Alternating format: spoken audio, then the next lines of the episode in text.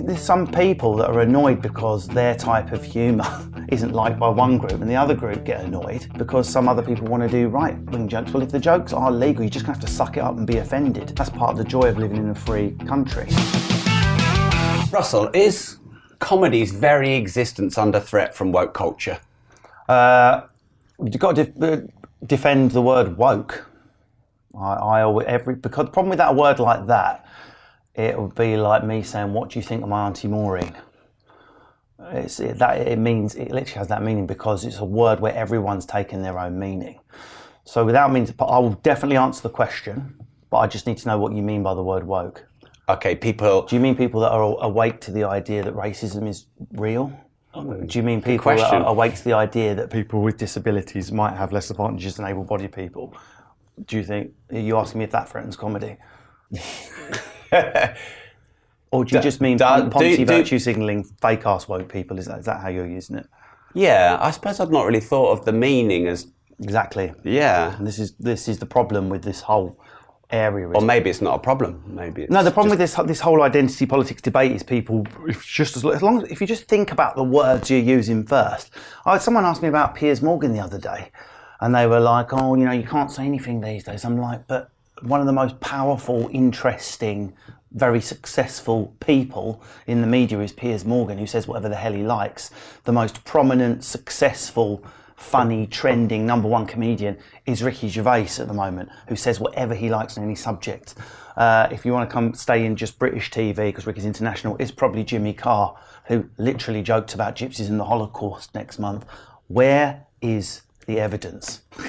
Well, I mean, if I got but these people are on top of the world, untouchable, by doing that stuff, unbreakable. the very crampons they are using are the crampons of how extreme and how boundary breaking can I use to ascend to the mountain of offence. And I always say, get in a time machine. Let's go back in a time machine to 1970. Push me on stage and perform my exact, exact set on Channel 4. And the moment I used the C word, I would be cancelled, deleted, and gone because you couldn't even use a swear word back then because they were so woke and moral. So the things that we can talk about, I can literally go on to probably ITV1 at 10 p.m. and do a routine about banging a prostitute in the arse, and it will go out unedited. People forget how much we can say now.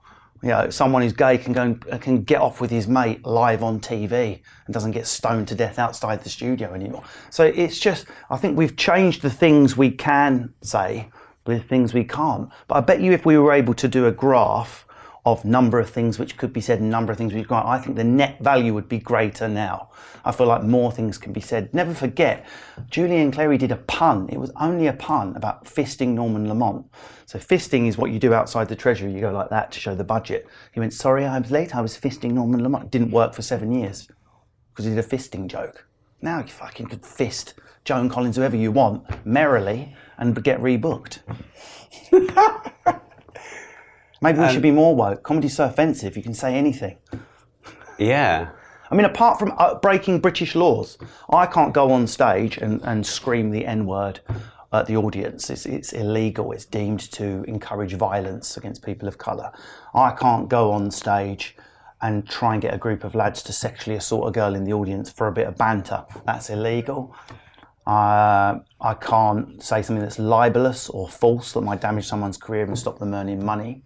But that's no different from, as far as I know it, a few years ago. It's just that some, that some other words have been recognised as to cause harm. That's my, that's my cut-off. Does it cause harm, hate, or criminal activity in the real world? If not, it's probably okay. Not my taste, I hasten to add. Not my type of humour I would tell. So you don't think woke exists? It's just a label that's just not a thing. I, th- I think there's some people that are annoyed because their type of humour isn't liked by one group, and the other group get annoyed because some other people want to do right right wing jokes. Well, if the jokes are legal, you're just gonna have to suck it up and be offended. That's part of the joy of living in a free country. Hmm. If, on the other hand, I could prove by doing a joke in a sketch show, let's make it surreal. So, so me and you make a sketch about Liechtensteinian people. Okay, so the least offensive race I can think of. It's not even a race; it's a tiny principality. And we get a we get a running joke going about Liechtensteinian people, which causes bullying of Liechtensteinian children and kids. They get punched which is what happened with a lot of 70s comedy. White comedian would go on TV, do some sort of black joke, and then and then it would be imitated, normally with a little bit of a violent chaser in the playground the next week. That's clearly That's clearly no good.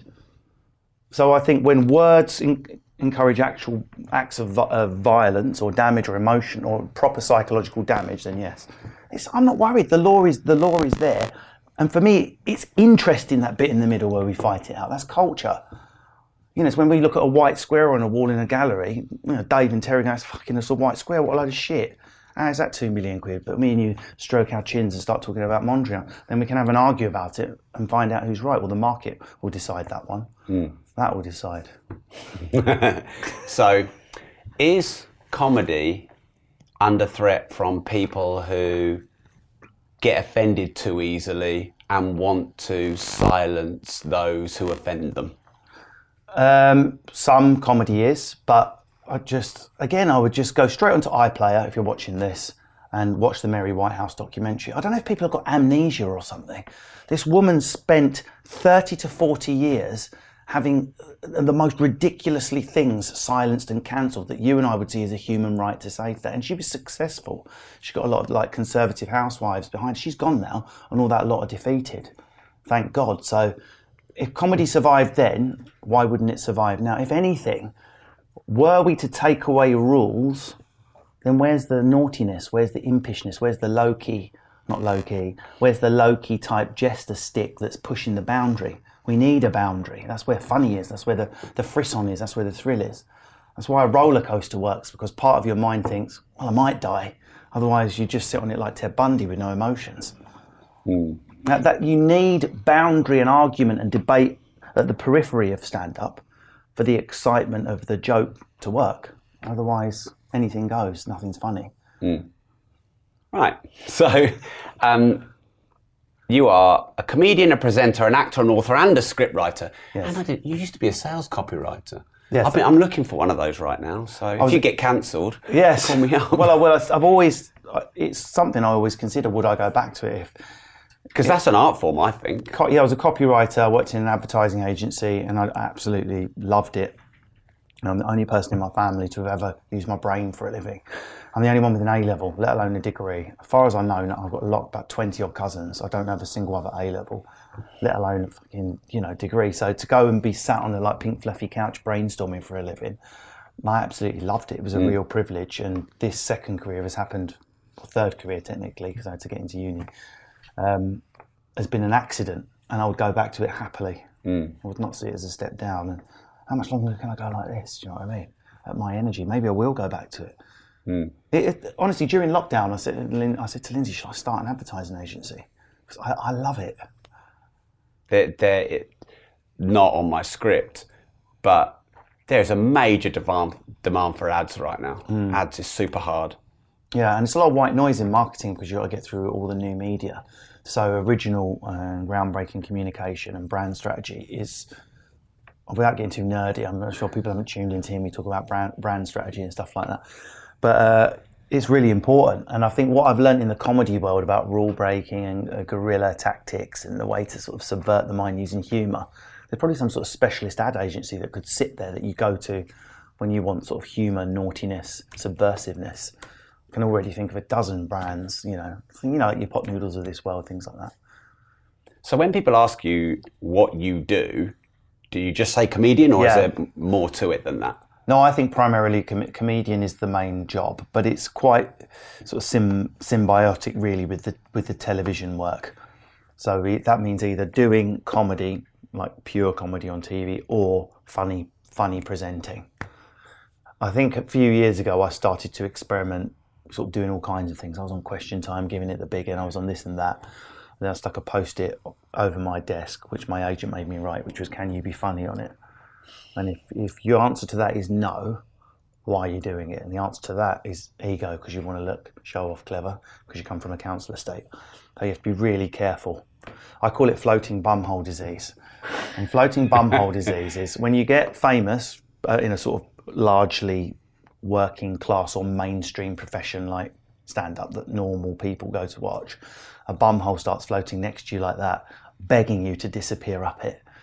You're, you're, a novelist. Come on, you're an intellectual. You're a politician. Come on up the bumhole and, and uh, go on, wear eyeliner. Go on up you go. And I was, I, I reckon I had a good Julian Clary fist into that bumhole. For I had a word with myself change management, changed life, changed woman, just changed, everything changed, and I just sorted my shit out. Boom. What about now though? But with social media, are there not opportunities which are a bit off the specific brand but could make you go viral? Um, or be well, good for growth. They're all part. They're all within the can you be funny on it portfolio. Right, portfolio. Yeah. So if I was a if I'm Porsche, for example, do Porsche make watches? Yes, they do. They do. There's branding and merchandising opportunities where you can wear a Porsche watch or have Porsche trainers. Is it off brand? No, because you're buying the Porsche trainers and it's still all in the aerodynamic design. It's about cool design values, moving parts, um, German technology. So it's all it's all part of the same portfolio. So if I make a funny video about Love Island in my bedroom, it's still me doing a joke about. It's still me trying to be funny. Mm. The only thing I miss off, just because I can't bear myself to bear doing it, is hit subscribe. Why didn't you come and see me live? I just can't. It's too too on the nose. He fucking makes me do that on every diff- video, and I hate doing it. It's different. It's diff- It is different, but it's it's because I'm selling. People should just uh, subscribe. I'm selling the, the illusion of that. Yeah, yeah. Yeah. yeah. It's slightly different. Yeah. In what way? In what way is it different from like me I, doing it? I just think if you see a, a stand going, please, please laugh, please come. please tell me how funny it's it's not the same as if you've enjoyed my business uh, talk please you know subscribe for more business t- it sort of sits the tone sits better yeah so I think we'll wait on the freedom of speech bit. We'll talk about that a bit later. Um, that's but, ironic, isn't it? You just suppress a segment on the freedom of no, speech. No, no, just telling them what's coming up. We next. were going to talk about freedom of speech, but that bit has been redacted until later. How do you fucking think and talk so fast? I don't, well, number one, I'm very lucky. There's a lot of drugs and alcohol in my business, but for whatever reason, I'm a hyper responder to coffee. I can't explain it. Uh, it is. I absolutely worship and adore coffee. I'm a snob. If I see a Nescafe logo, I can actually develop eczema for the thought of instant coffee. I need hydrocortisone cream. So it, whatever it does to my body, I cannot explain to you. But the neurons in my brain just do that. The downside is without it. Do you remember when Clark Kent gets beaten up in the food takeaway shop? Is it Superman 2? Yeah. That's me without coffee. So you're not like this all the time? Uh, I'm, I'm, de- I'm definitely not wired like everyone else. Uh, I, I, remember my mum told me the obstetrician had to have me checked because I was born with my hands doing that. Um, so I'm definitely a, a, higher energy, and my daughter is the same. Absolute nut job.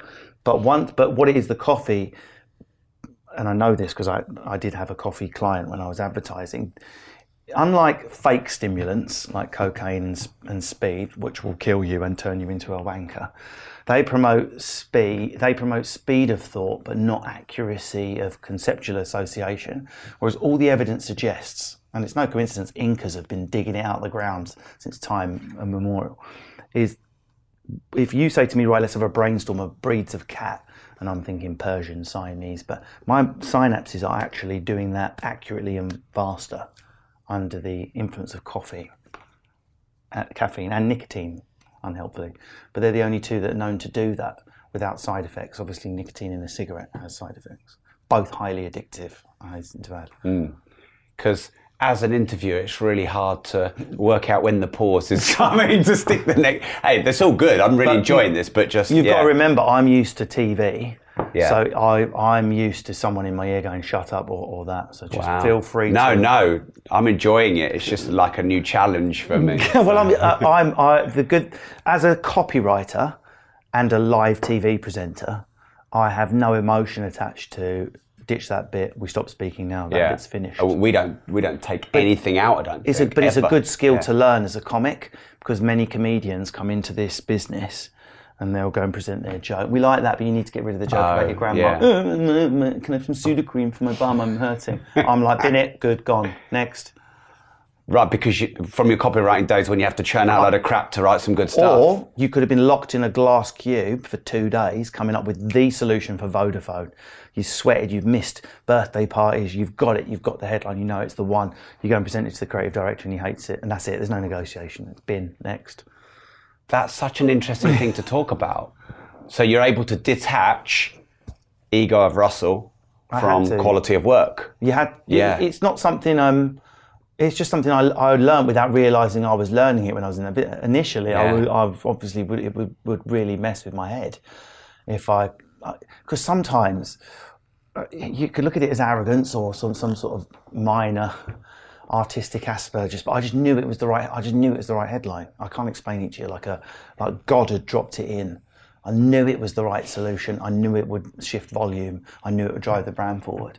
And to be told, don't like it, without even getting straight to the client.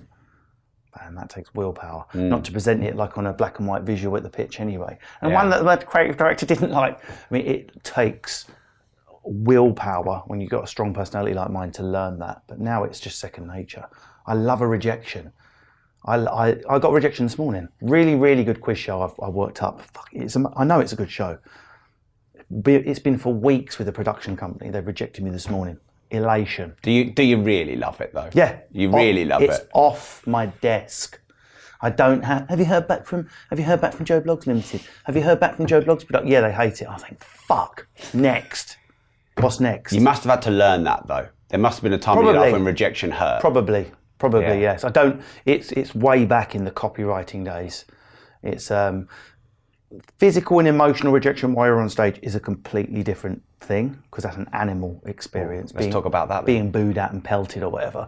But as so far as presenting a piece of work to you and going, don't like it, bin it, though the days of being attached to that process are long gone. Uh, and why is it different when you're getting rejected? Uh, because live? it's it's an, and it's it's non-verbal, non um, intellectual experience. Be feeling like a group of people want to physically hurt you. And your body, when you're public speaking, cannot tell the difference between physical threat and social threat. It lights up, all the science suggests it lights up the same systems. In fact, human beings really only have two fears fear of social rejection of you or your very closest circle, and fear of physical annihilation of you or your very closest circle. That's it. I can't think of a proper human fear that doesn't fall under one of those two.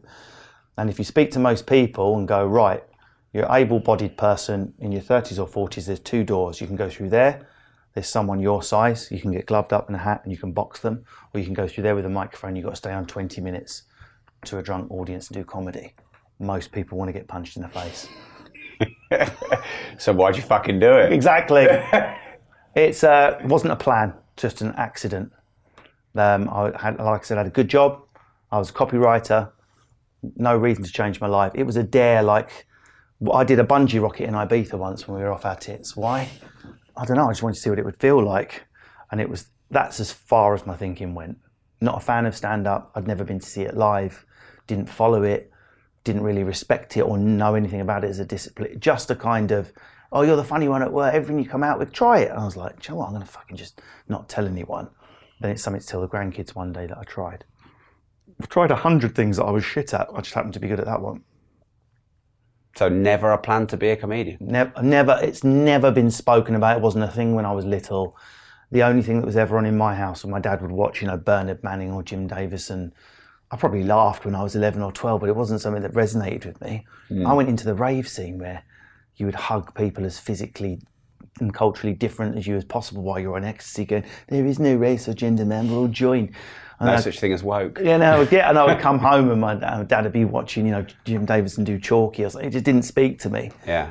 And when you come from, I'm not getting my violin out. I never, never wanted food or clothes or anything like that. But when you come from a council estate background, you don't, you're not having cultural experiences at the weekend. You, what is it this weekend? Theatre or comedy club or art gallery? It's takeaway. Your dad's going to come in from the pub back to school Monday. Repeat till puberty finishes. So I didn't have any contact with it. Just just bad luck. I went to a uni that didn't have stand up, which is a tiny minority. Mm. Most, and so I just ended up aged 25 in an ad agency. And I, I thought the Edinburgh Festival was ballet or opera. I, I, honestly, I knew nothing. Totally ignorant. And was there one moment where you thought, I'm bloody good at this and this is a career for me? Uh, the so the fir- first mo- moment I was on stage, that first gig, the hit was, what the fuck was that? So I've taken, I've, I won't lie, I've, I've been through, I've been to Ibiza 22 times. I've been to many illegal warehouse raves. I've been going to Ibiza twice this year. I like to party. Unfortunately, it's all avocados and coffee now because of the the career so full on. Mm. But I've never experienced a buzz like when that first laugh came in, and I was around for the first double dip doves. I've, I've never, I've just never, I didn't know what, what it was. It was like someone peeling back your brain, finding the lizard part of your ego where your mum and daddy tell you they love you when you're a baby, and injecting drugs in it, and then doing it back up. That's what it feels like storming a gig. Wow. And I got off and I was like, what the fuck was that? And it was, uh, it was just okay. My first gig story is so boring. Didn't die, didn't do well. Just got one big laugh in the middle for just a really bad routine about wanking. Um, but the hit of it, and um, I've said this before, but uh, it depends how old people are. But my age, we were brought up to be really scared of. How old are you now? Heroin. I'm 47 in August. Um, so we were brought up to be really scared of heroin. So there was these heroin adverts on when I was little saying, um, you know, the first time you'll be sick, but you'll come back for more. And you'll keep coming back for more till your life is in pieces. That's what happened with stand up. It was exactly the same. I was sick, the nerves, it killed my relationship within months. My career went down the drain. I was losing weight. I was earning less money. I was being looked over. My life was falling apart and I kept going back and back and back. And then there wasn't really one major moment where I was thought I was good. It was over a sequence of that first three months, a sort of cumulative. Oh, I'm quite good at this. Won a new act competition. Fuck, fuck, fuck. Just got to the point where I couldn't do both. After about two and a half years, my creative director was like, "It's decision time. Do you want to stand on the X Factor spot and throw a career in the bin for something that a load of other egomaniacs thought they would be good at and they wouldn't, or do you want to stay here be on a couple hundred grand a year soon doing copywriting. I fucking chose that. I chose saying cock into a microphone. It was so stupid, really, looking back. right, there's something you wrote. I think you wrote. I always like to check these things. I think it's good to try and get it in now.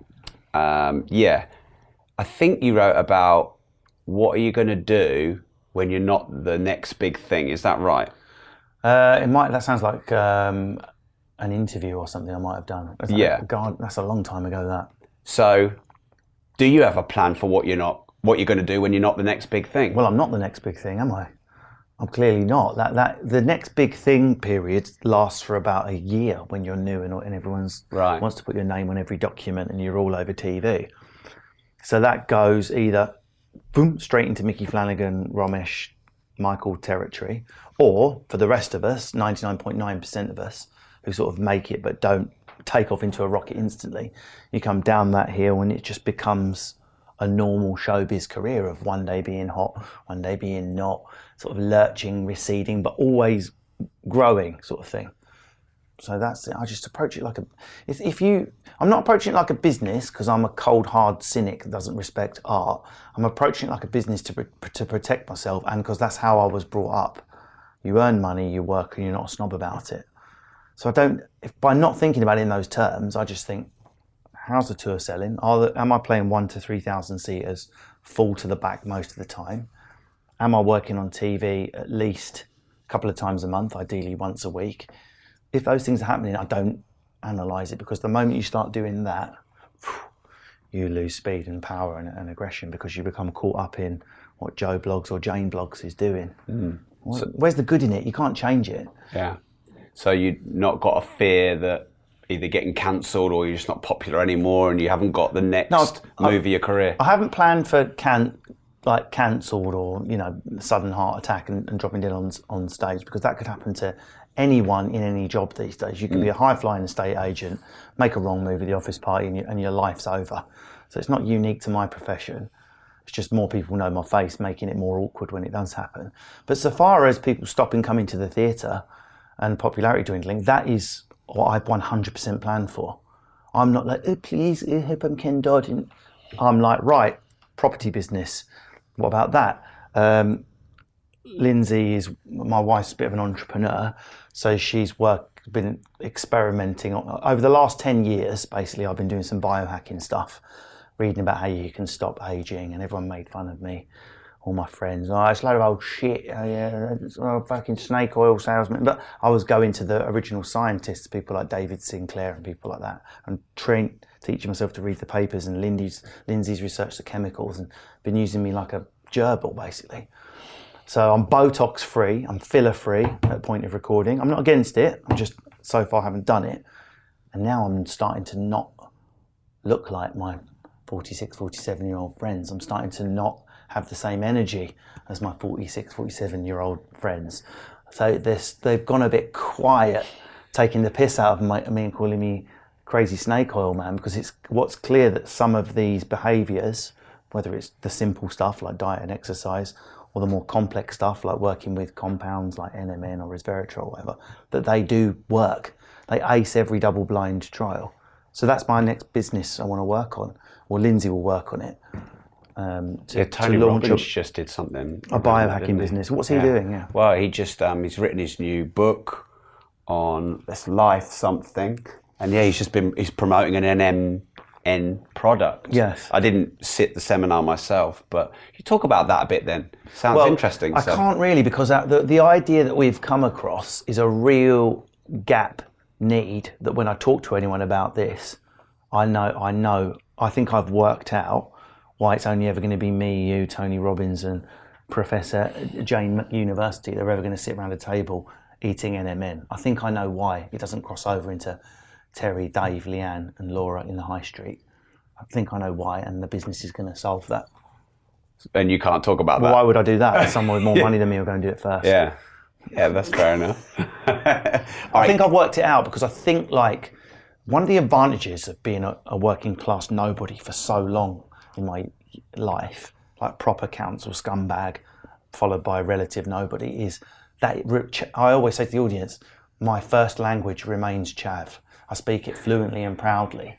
And the advantage of that is I have got a better hold on how a man in the street and woman in the street think. Like when the Brexit thing happened, I knew what, like I knew what real people were really saying, not what middle class people thought working class people were saying. You see what I mean? Yeah. So I tried to bring that I'd like to bring that to business, whether it's uh, what what Lindsay and I would love to do is a ha- another business is which she's developing. She's doing really well, which is a housing business, but where the housing stock only goes to into affordable or social need. So there's a guaranteed income for the people who want to earn a living, but then the people getting the houses might be you know women from women's shelters or new families or people that need help working with the council at fair rates or I'd love to solve the affordable housing thing. I'd love to be the hero that did that. I'm mm. interested in that area, property. Yeah, well, the government aren't really doing much at the moment, are they? So no, not really. Mm. So haters, trolls, um, must be a big thing for comedians. Yeah. Um, how do you handle them? Deal with them? You seem to be like fairly bullish with it all. Yeah, I mean, it's, the online ones don't don't bother me. I mean, I, I, I do feel for these people that are more sensitive um, that have to use social media and you know oh, the whole family dies and all that. To me, it's just that's just someone using hyperbole to be angry. Yeah. I don't really think they're going to kill my family.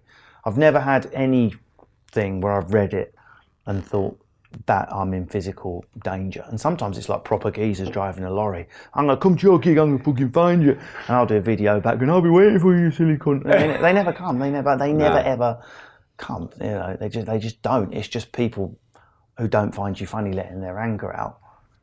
Um, so there's a sort of a paradox with comedy that the more successful you get, you pick up more negative drag along the way. So my my Instagram, for example, metrics are hilarious because they they they are almost a metaphor for comedy itself. In that, so I would say I've had a good week this week. I think I picked up two and a half thousand followers this week because the Love Island's So, but I've lost six hundred. Yeah. So I've picked up two one hundred net. So that the loss triangle is a lot higher on a comedian as you get because people, human's very emotional and instinctive and animal. So when you don't find someone funny, it's not just the same as not liking their business idea or not liking their painting. You sort of reject them on an emotion. You don't like them. Mm. Do you see what I mean? Because mm.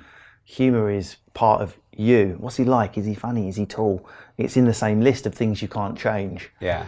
So you so as you get more popular, you're going to pick up more people that oh, I can't, I can't fucking stand you. I can't fucking stand you. And to be honest with you, when I'm not touring, I seek them out. So I take. I've got a gig coming up next week. I'm, I'm not even going to say where it is because I genuinely don't want people to know I'm going to turn up. I'll go on. It'll be a 500 seater, sold out comedy club, compère, three acts. All the audience know is that the the middle act has not been booked yet. It's a last minute book. That's all they know. Uh, so I've got no guaranteed love in the audience at all. So you walk on, and the crowd divides very broadly into three groups immediately. The first group is, oh my God, I only paid a fiver, what a treat. What are you doing in bloody Grimsby, wherever I am? Oh my God, have a selfie. That's the first group. Yeah. Lovely, no good to me. Helpful, but no good. Middle group is, am I supposed to know who this prick is? Why is everyone saying prick? Neutral. I'm playing to them a bit. I want them to know, learn who I am. Third group, ah, oh, I can't stand this cunt. That's who I'm there for. Why? Just them. Because if I can make 10, 20, 30% of them laughing by the end, fucking amazing. Just think if that was any other business and we were selling stuff, who are we trying to sell to? The people already buying. Yeah. So are you like a sadist? No, I'm, I'm a, I'm a someone who wants to convert people to laugh at my stuff to go, hey, you've not you've not engaged with me, you've, you've misunderstood me. Come and have another look. Does this routine make you laugh? It does. Oh, we're friends now. Great. Boom. Great. Yeah. It's it, people are very quick to put showbiz on into like a special ivory tower category. It's no different from selling a vaping device or a new energy drink or something it is a lot more exciting and it's got an emotional place in our hearts. But if you look at the business structure of it, it's no different. That's the way. That's what I have to do to stay sane. Wow. Keeps me safe. Because the reason I'm asking you about this is because like, there's just so many people who don't have the same thought process yeah. or resilience or mentality or like I said almost it's almost like a reverse psychology instead of going to the people that are already your fans which probably feels nice you want to convert these people instead of avoiding the haters, you confront them and call them out. And I think it's, if we can talk about this for a minute, it's great because there's just so many people who are just absolutely crippled by it. I mean, mm. I was regularly talking with Caroline Flack on Instagram Messenger, just, are you all right? And then she's dead, yeah. committing suicide. And, you know, I think it is a big thing where a lot of people just are so fearful to do anything because of all, this yeah. trolling and hate online. And I really admire people like you who confront it and have got a strong front. And I guess what I'm trying to do as a business person, an entrepreneur, always trying to figure out how to solve the problem is how could you give us a bit of teaching on how we could be more like you, if you like? So, the, number one, it's very important. They're two completely different things. If my me personally, was being hated. I was hated as a person. My marriage split up with Lindsay, and I was in the newspapers. That is not something I'd be running towards and going to rooms full of people to speak about. What Caroline, who was my friend, who was a friend of mine, don't know if you're aware of that. You know, I went to the funeral and everything. Mm. She, that's completely different to me taking I don't want to lose fans here, but uh, I'm not saying comedy is a product, like because it's not. I, I'm from the heart, but I'm taking my comedy thing to people that might not necessarily find me funny to try and win them over. That is a, if you think about it, a low in in the larger scheme of things, a low risk thing to do. What what have I got to lose? I'm not being paid on Wednesday. Club's not paying me. There's 500 people there, 150 of which don't like me. If they don't laugh, what what is actually at risk here? Whereas if I'm in the newspapers and my marriage is split up and me and Lindsay have had an argument and I'm covered in blood and i have got a court case coming up, there's quite a lot at risk if I step into a public square and stand on a box, go, everyone, I want to, you know, so that's what mm. Caroline was going through. A com- mm. completely different order of things that would probably finish me off as well, to be honest, at least emotionally and psychologically. So far as from a, what can an entrepreneur learn, but just look at the great brands. Look at, look at what, Mar- what Marmite did. Look at what Yorkie did. I mean, how, it's not for girls. One way, how to get women buying Yorkie. I mean, the female sales went through the roof. Um, yeah. Look at what Katherine Ryan, my friend, did two days ago on Twitter to promote Backstage with Katherine Ryan. Men do not click this. If you love to travel like me and you understand the power in escaping the money for time exchange trap, but you just don't know how to do it, then building an Airbnb consultancy business could be exactly what you have been looking for. Right now in the UK, there is a completely untapped opportunity through helping struggling Airbnb hosts by turning around their underperforming properties and generating you huge commission payments in the process. We are going to teach you all of the tools and all of the techniques that we've learned over the last five years through building our very own multiple six figure Airbnb business, arming you with everything that you need to swoop in and save the day. Minimal startup costs, zero risk, and almost unlimited potential. Sound good? Welcome to the Airbnb Consultant. Contact us through any of the channels included in the studio notes to get the conversation started.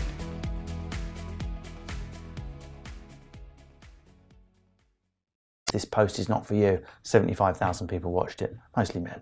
And now loads of people are watching a series we did together. It's, uh, look at Marmite, perhaps one of the best examples I can think of. You either love it or hate it. I mean, and that is a real thing that cannot be changed. People genuinely detest the taste of Marmite, and you can't change that.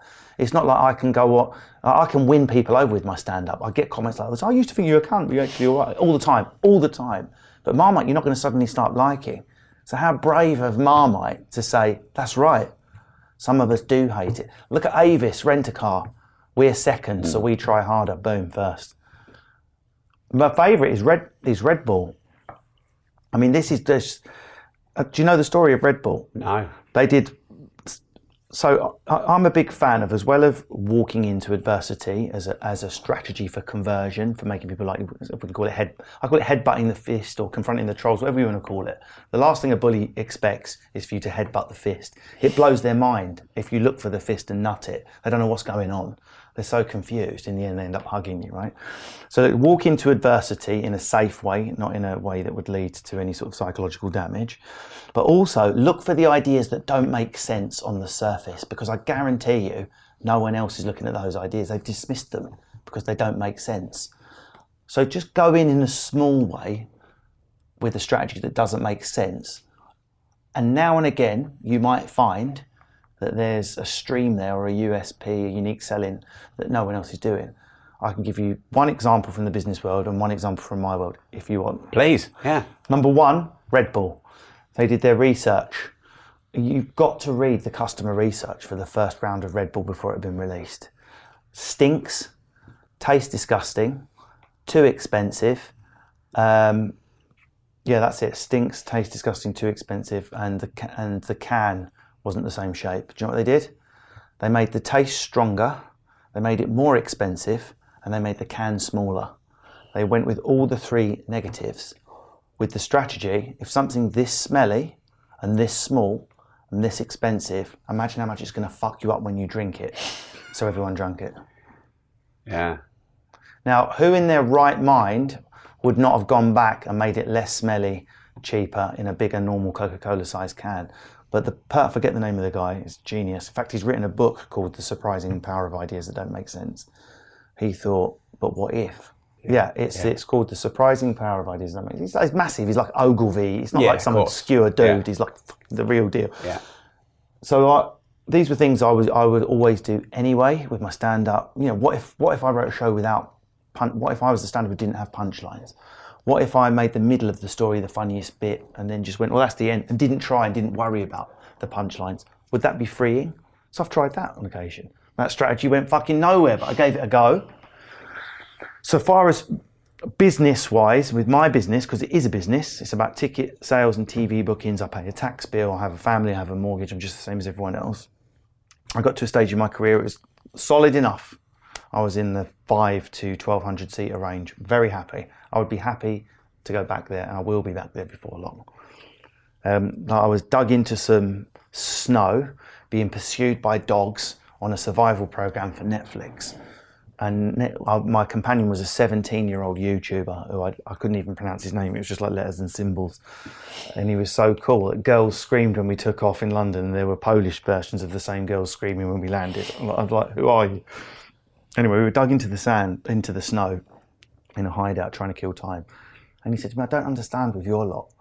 And I was like, what do you mean my lot? And he was like, you know, like the people that go on TV and tell their jokes and save all their material. Why don't you just put it online, man? Like Spotify model, just for free. Why does no, literally no one do that? I didn't know at the time that no one on planet Earth did it. Not a single professional stand up from fucking Peru to Perth to the United Kingdom has ever gone, here's my stand up for, for forever. Never been done. Why would you?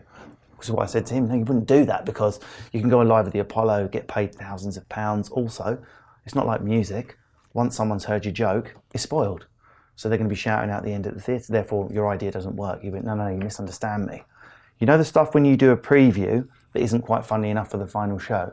That's funny enough for Facebook and YouTube. And he said, and what about the stuff that's topical? So today, like what's happening in the news today, say like beer, Keir Starmer drinks a beer.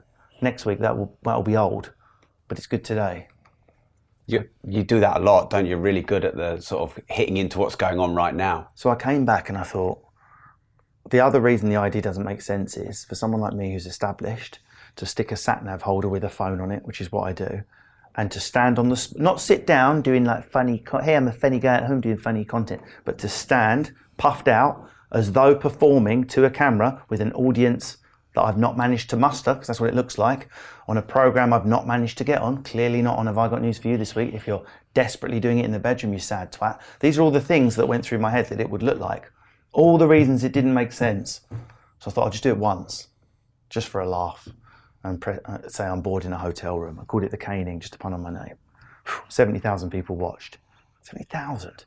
So that was more than watched the thing I'd done on Comedy Central the night before. I think the, the overnights were 68,000 I was like, what the fuck? And I realized if I hashtagged and rode the hashtag of what was trending that day, it was even more engaged. And eventually I started to get viral ones and they ended up in the newspaper because I said something about Kim Kardashian and she responded or something like that happened. And then they started to, people started to come to the theatre off the back of these opinionated rants, which I'm doing, I'm still doing now. I'm doing them about Love Island at the moment. Mm. So this was an idea that had at least 10 high risk things that did not make sense and went against every part of the strategy. Six months later, Facebook called me in. They actually called me into London because they were interested in what I was doing. And I and they wanted to help me sort of optimize it. And so I said, well, what else is, you know, who else is doing this so I can compare? And that's when I found out this, that I was the only, the only one who was willing to stand as though performing and perform to no one. Because the risk is people go, well, I'm not going to see him anymore. His career's obviously fucked. He's doing stand up to no one in his bedroom. That was the risk. But it didn't look like that. Mm. Instead, it was perceived as, oh my God, this crazy guy's got so much energy. He can just riff on any topic, even in his bath. I didn't know that's how it was going to be perceived. But that was the accidental benefit of pursuing an idea that didn't make sense. If you don't turn these rocks over, you just don't know. It was relatively low risk. I had what 37,000 people on my Facebook and 17,000 on my Instagram after years of doing it. Now they're both on one's on half a million, one's on 350, mm. and it's slow engaged gain. It's not I appeared on The Masked Singer and now I've got a million.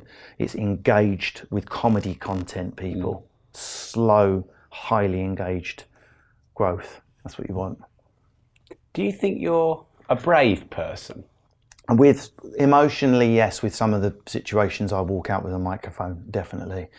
So I do a lot of work. I've got to be careful here because the Prince's Trust is an amazing thing, and I'm really proud of the money that I raise for them and the, what they do the young people. But there's only a very small pool of people that will walk onto some of the more hardcore fundraising events they do.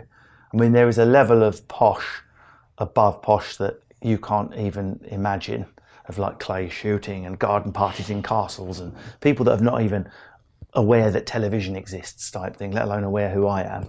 And they need me to go in with a microphone. Hey, sorry to disturb you. Oh, the silent auction started.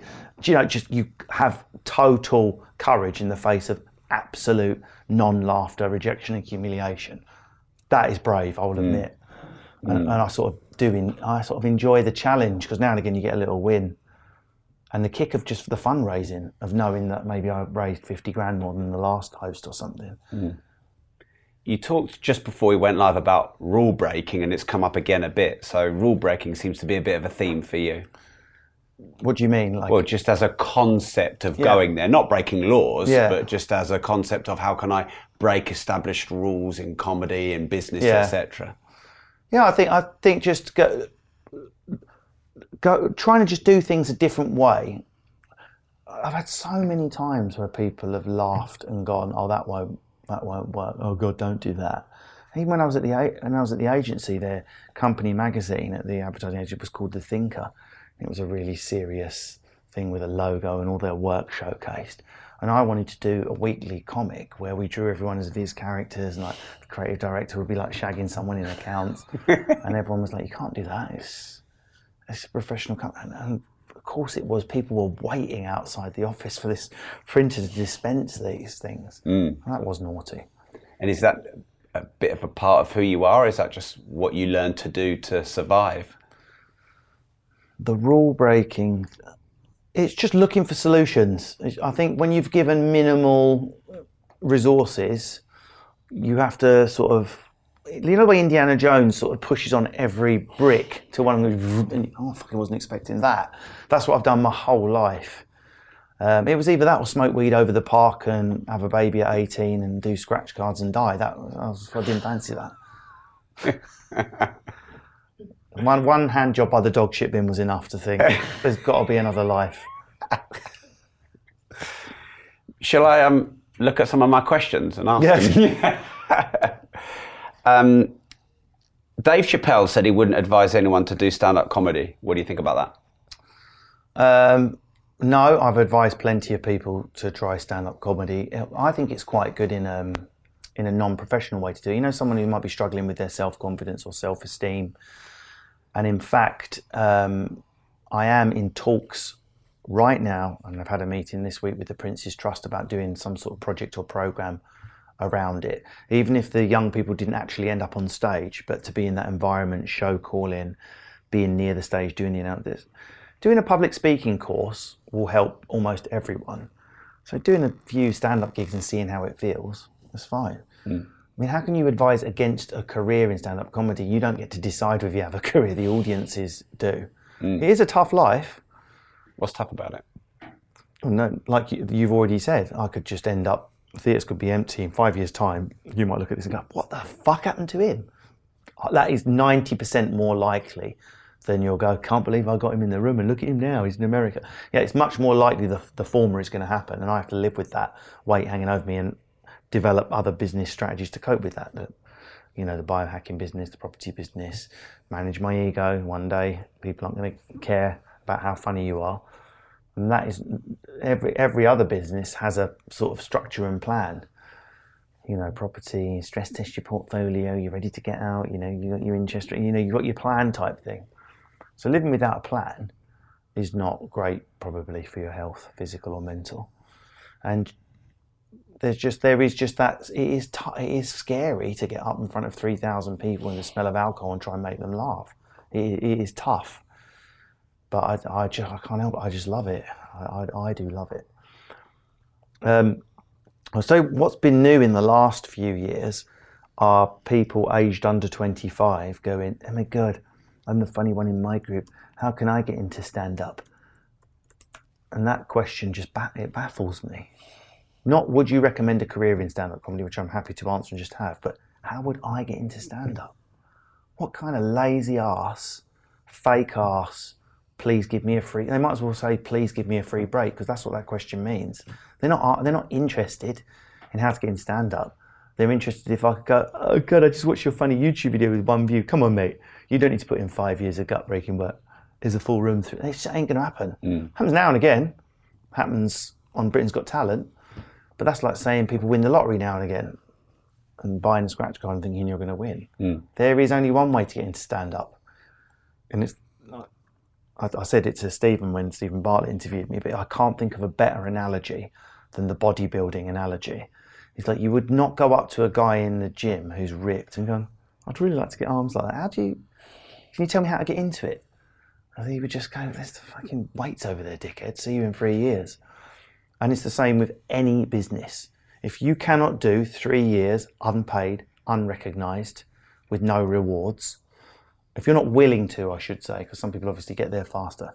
If you're not willing to take three years traveling about, no rewards, no sleep, no life, no family, no relationship, no holiday, fuck. If you can't handle that, then you ain't gonna have a career in Jack.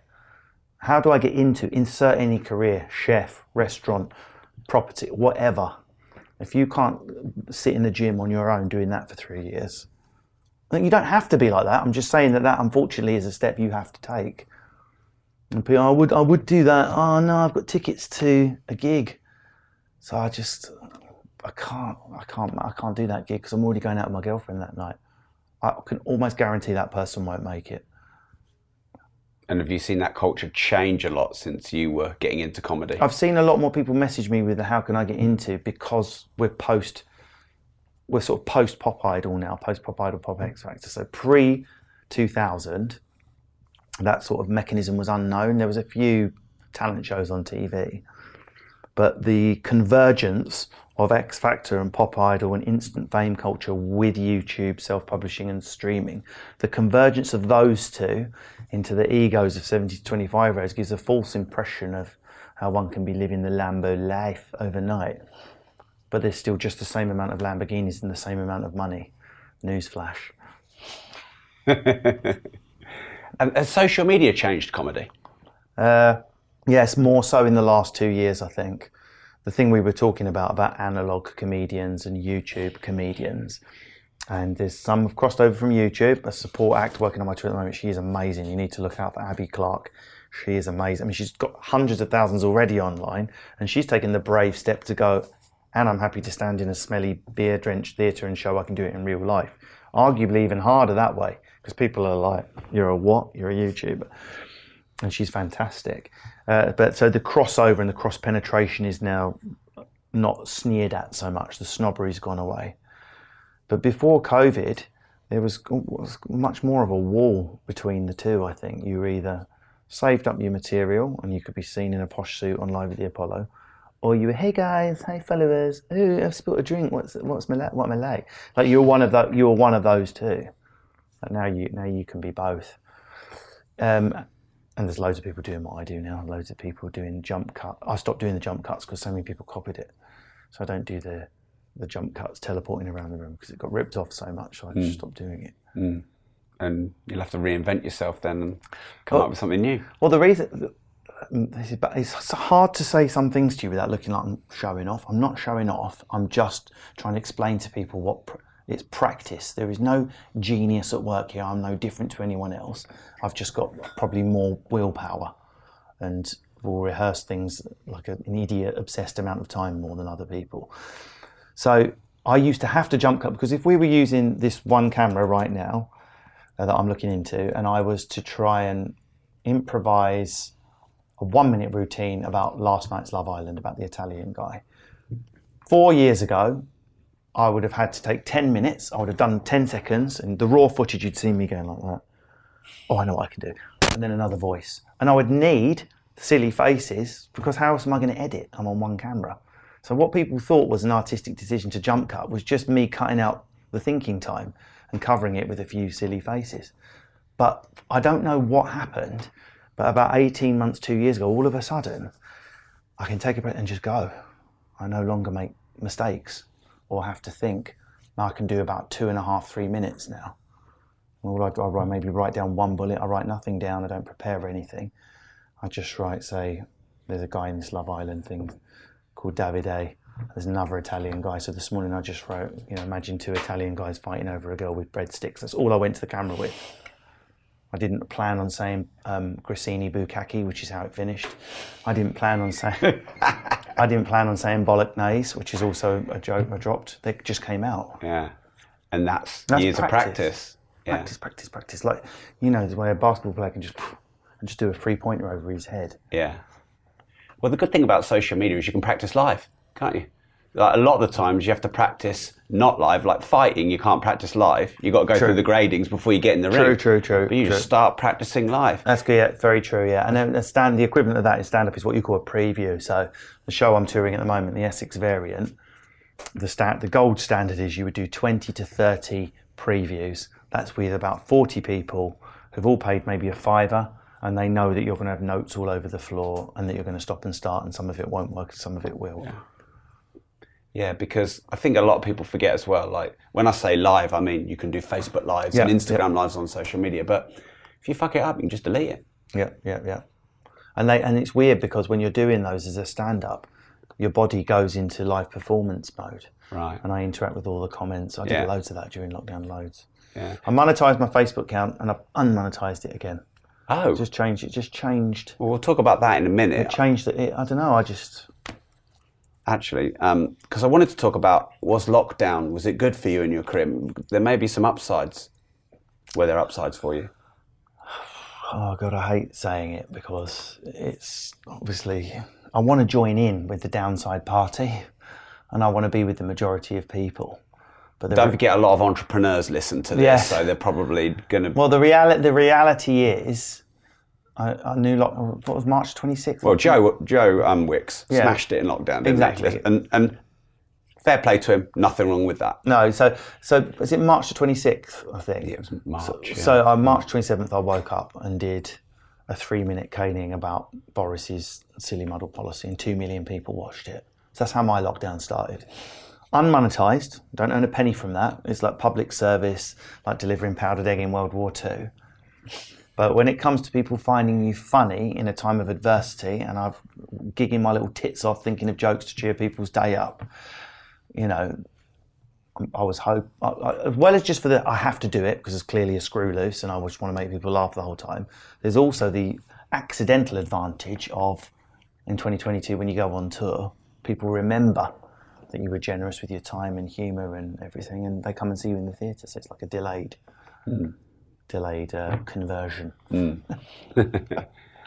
so yeah, it was good. And then of course, was, oh, my diary emptied overnight. I mean, overnight, every podcast, every radio. It's hard to rem- think that we didn't used to do things on Zoom at all. I mean, what was Zoom? I hadn't mm. heard of it. So every gig, we're talking better play it down a bit. Tens of thousands of pounds worth of work here. it wasn't tens. Billions. It wasn't tens of thousands. It was. A, it was a lot worse than that. Overnight, wiped. Corporate gigs, TV, radio, an ITV1 panel show. I've never had a mainstream evening project. I've never got one away. I was there with a commissioner that liked me on ITV1. Halted. The week before the run through was the next week. I know I would have smashed that. Gone, all gone, gone. She's left, she's moved on, that's gone, binned finished overnight. So I'd gone from the cocky working class one who's both self employed and doing something arty to my diary emptier than Dominic Cummings' eyes overnight. I was snorting Imodium and still had bum gravy. I was that scared that night. But I woke up the next day and bang, I was like, this is what I'm going to do. Yes, I've got no income, no way of generating an income, but I'm going to just throw the free funnies out there and see what happens and I was one of the first people to pick up. We're going live by Zoom now to Russell Kane, Hi Lorraine, stuff like that. And then, of course, Steph's Packed Lunch got commissioned, a daytime show. I'm trapped up north, locked in. She, that show's trapped up north, locked in. But because it's got a news-based element, they're allowed to broadcast from a studio, which meant I had a job with a car into a studio, nine to five, two, three times a week. Couldn't believe it. And because I'm having to deliver news and do an, a news section, I'm in the bloody key worker list. Anyone who broadcasts news on a public service broadcaster, BBC or Channel 4, you become uh, a key worker. So that was my daughter back into school pretty damn quick, legally and properly into school. Yeah. I had a BBC One project, a BBC Radio 4 project underway as well, so I qualified doubly. Mm. So Evil Genius, which is my Radio 4 show, is so research heavy. That kept my mind busy. Steph kept me busy in a kind of, I've got my earpiece in, I feel like I'm working. And the social media kept me busy in a comedy way. So I just, I didn't stop. Mm. And the other thing is, people forget, oh, two years. It wasn't, it was June 2020 when socially distanced outdoor gigs started. People need to go, go back and look at their diaries Yes, you couldn't earn money, obviously, because it's poor fuckers putting a gig on in the field, but you were on stage holding a mic, keeping yourself sane. And it wasn't too long before we had distance gigs in the theatre. It was that December. Must have been different though, trying to get a room to laugh with social distancing. Yeah, but it was. I was so into the weirdness of it and and talking about it. I just had so much material on it. Mm. I was so engaged with it, and not engaged in an Oxbridge. What are we going to do about the Tories this time? In, in, a belly laugh, what working class people are saying about it way. I couldn't wait to get on. Mm. The more weird and spaced out it was, the better. Yeah. So you said you monetized Facebook and then demonetized Facebook. That's interesting because I've done Facebook for years um, and only just started monetizing it maybe the last two. Um, so I've gone the opposite direction. So why did you monetize and then why then demonetize? Well, so halfway through lockdown, when I'd already done all my millions and millions of views videos and they'd been and gone, and then Facebook changed their algorithm. I don't know if you're aware. I don't know if you realised about two, three years ago if you'd have seen your views drop off. Yeah, I mean it seems to happen every one to two years. The yeah. reason for that is they changed it so that if before if someone just watched your video who you knew, it would be suggested to someone they knew. Now they've got to properly interact with it. They've got to like it or they've got to comment for it to appear in all their friends' feeds. So yeah, that's a much bigger step. So approximately ninety percent attrition I saw. So a video wow. that would have done two million could go down to as low as twenty thousand, and then mm. I built back up from that. Mm. So I monetized after that, of course, and um, I don't know. I just it, it, was earning I don't know eight nine hundred quid a month, and I was like, look at that, you know, that's that's paying the, the gas bill. We'll go me in, and I thought, no, it's going straying away from my core thing of I'm doing it for the joy of it even when I'm not touring, even when I don't have tickets to sell, I want to be driven to do that. That's how I know that I've got a, a love for it that is just about really getting off on making people laugh. Mm.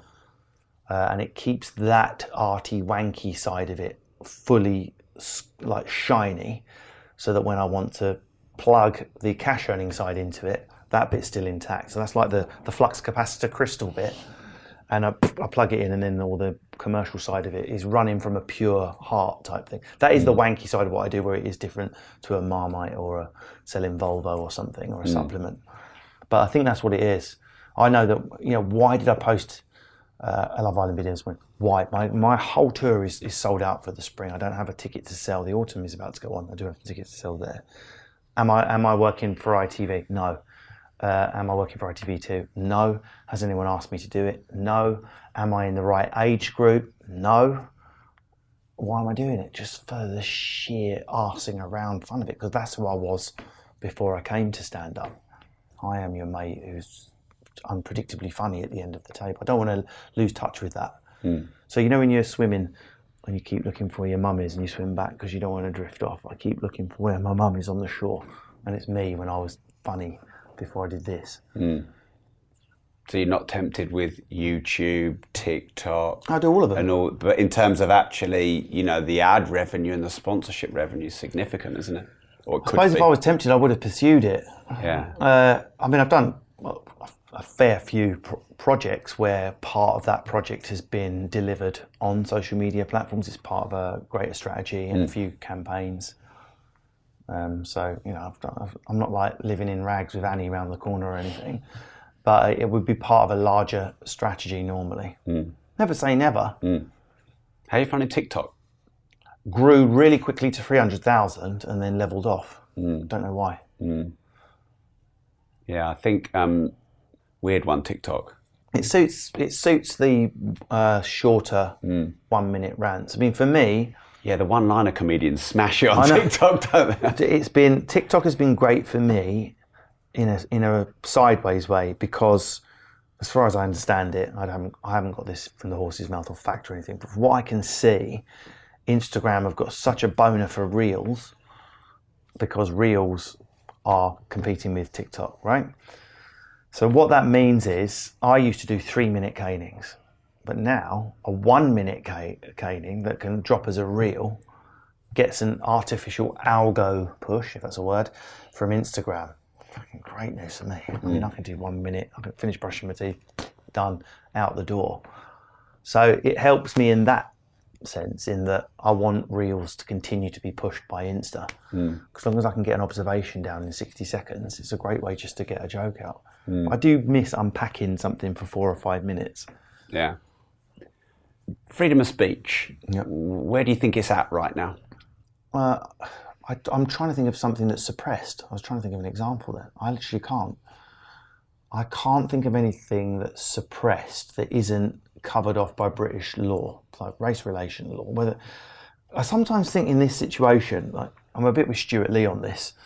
Uh, I try to hide my politics. Yeah, I would like to, people to not be able to guess how I vote, but I am a registered, believe it or not, Green Party member. So another Hessian fucking shirt on from Corbyn. Apart from the, so I've got, I like all of the green social stuff apart from the wealth distribution because I want to keep my money. It's come from a council estate, and Thatcher let my dad buy his own house. But apart from that, I'm green. So I sometimes think, particularly with the older generation, oh, freedom of speech has gone. What they're really saying is, I wish I could shout the N word like back in the old days. I wish I could grab a bird's tit as she walked by. What's wrong with that? It was a bit of banter when I grabbed Jessica's tit. Now I can't even like rub my fun-sized Mars bar against a slag in the pub. World's gone mad. well, actually, no, that was always illegal. It's just finally the law's being enforced. But, but the other stuff, seems free. I mean, they've launched GB News, right? Mm. It's fucking 500,000 Twitter followers. Got Leo Kearse on there. Um, oh, sorry, I'm sorry for the other guy, Nick. Something or other. He's doing really well. Sorry, Nick. Um, but Leo Kearse, who I know a bit, they're doing great. They're getting a voice. Geoff Norcott, one of the biggest voices. He sort of sits in the middle, soft right type thing. These voices are flourishing and being heard. They've got their own freaking channel. Anyone who wants to laugh at jokes that punch down slightly can go and laugh away there if they want. Not, it's not my humour. I don't find it funny, but they are free to speechify that if they want. As far as I understand, unless I'm missing something. Well, on we had an experience of it on YouTube. Yeah. Because I interviewed David Icke second time, and it started blowing up really fast, and then it got shut down, we got shut down, and our, our YouTube account's been really hard yeah. to pull back. And we pulled it back, and it took a long time. And Harry edited it quite carefully; he didn't just leave it all yeah, in. Yeah, And then it was Peter Schiff, wasn't it? And all Peter Schiff said was, "Who's Peter Schiff? Sorry." Um, he's like a, an investor, yeah. financial guy. He's been on Joe Rogan a load of times. And all he said was, and I'm, I'm pretty sure I'm quoting this: "COVID has been hard for small business, and it got us another got us a seven day ban Why? from a bot on YouTube. Why? Well, I was hoping to ask you, but Harry thinks because you know the big advertisers who spend billions like Coca-Cola don't want these kind of discussions where their ads are being. Or, Is that what do you, uh, Harry? You come into this conversation. Why do you think you can't say the word COVID on YouTube? So obviously, there's been a lot of conspiracy theories and things like that, and again, this links to YouTube. It's primary uh, primary uh, clients are the people who pay the advertisers, Coca-Cola, Honda, uh, all these people. And when adverts, let's say your discussion with David Icke, when that's obviously that, that was a very controversial subject of what you were talking about. Is he like, the one that thinks we're all lizards or something? Yeah. Well, initially he was, but a lot of the stuff he said is actually quite reasonable and now mm. turned out to be true. That he got ridiculed, ridiculed for 10, 15 years ago. Which stuff turned out to be true? oh, well, where do we start? Are we not allowed? To, are we? Can we not say it? No, no, yeah. well, if it's turned out to be true, uh, it doesn't matter. That like Mercury's, but COVID, COVID did happen. Yeah, COVID definitely happened. yeah, yeah, yeah. If you reference it, you can get your account shut down on YouTube. Well, there is something that might be going on where the technology is malfunctioning. So I've just had an issue on Instagram. I've just finished a 28 day. Officially, shadow banning does not exist. Okay. And I thought it was something that, you know, COVID conspiracy nutters said, oh, I've been shadow banned because I said COVID. But apparently it, it's, it is a thing. What, what, it, what it is, you get moved down to a, a lower feed of exposure because your account is considered Risk, yeah, it was by, it's not by a human being, it's no. by an AI bot. So let me yeah. tell you what led to my shadow banning. Mm. So we know 100% that this is not freedom of speech being suppressed, it's an AI bot getting it wrong. So whenever I post a video, go on to any one of my videos, go on to the video today that I've posted. You'll see underneath a couple of like fake Bitcoin profile. I can't believe I'm earning 200,000 yeah. a day. and I get quite a lot of the woman with her tits out going, why do you always go to the bathroom after you look at my story? And it's like a, a Russian woman with her tits out. Have you seen that one? Are you, why are men always in the bathroom after they look at my story? You click it and you go on them, it's like one follow. It's like a fake. Yeah thing. So I do like comedy replies to these Bitcoin people. I'm sending my. Can I send my mum's kidneys? Can you give me an address? Like I do like funny replies, and people like them. Yeah. And this, I've done it a hundred times. And this this one bot was like, "Why are you in the bathroom after looking at my story?" And I went, "Because you're having a shit, you dirty cunt." That's my reply. Okay, very funny. And the bot picked it up as genuine misogynistic hate speech, like I'd called a random woman a cunt mm. type thing publicly um, which would which a person is allowed to flag up as that finding too strong, and then it would normally go to an, a human to decide is it too strong. But this didn't go to a human. It just that was mm. it. I, all of a sudden, I was growing between five and ten thousand Instagram followers a month, and I lost two hundred that month. Minus 200, didn't pick up any. Yeah. No one was seeing, why are you doing your videos at the moment? And I was posting them. Mm. you have to search for my name. Mm. So is that a suppression of freedom of speech by a lizard elite? Or is it a technology going wrong? Mm. Yeah, good question. I think it's the latter. I don't. I don't think there's a lizard elite suppressing me because why? Which, by the way, I didn't ask. No, no, no, no, no. But I don't. I don't think there's some menacing superpower controlling my freedom of speech behind it. I think it's just technology unable yet to perfectly work out what what really is people telling people to go and kill Jews, for example, mm. as opposed to a comedian having a pop at someone that's not real, like the thing can't differentiate. Yeah, yeah. Maybe. Mm. I don't know. But so far as the COVID conspiracy one, it's an, it's an interesting one because up to a point, I think I like to bring all views out into the open. Like I was pro, for example, Nick Griffin from the BNP going on Question Time all those years ago, because I would rather have my views that I don't agree with, where I can see them and look at them and debate with them and analyze them. But if something gets too much oxygen for its weight, it can sort of influence time poor, confused.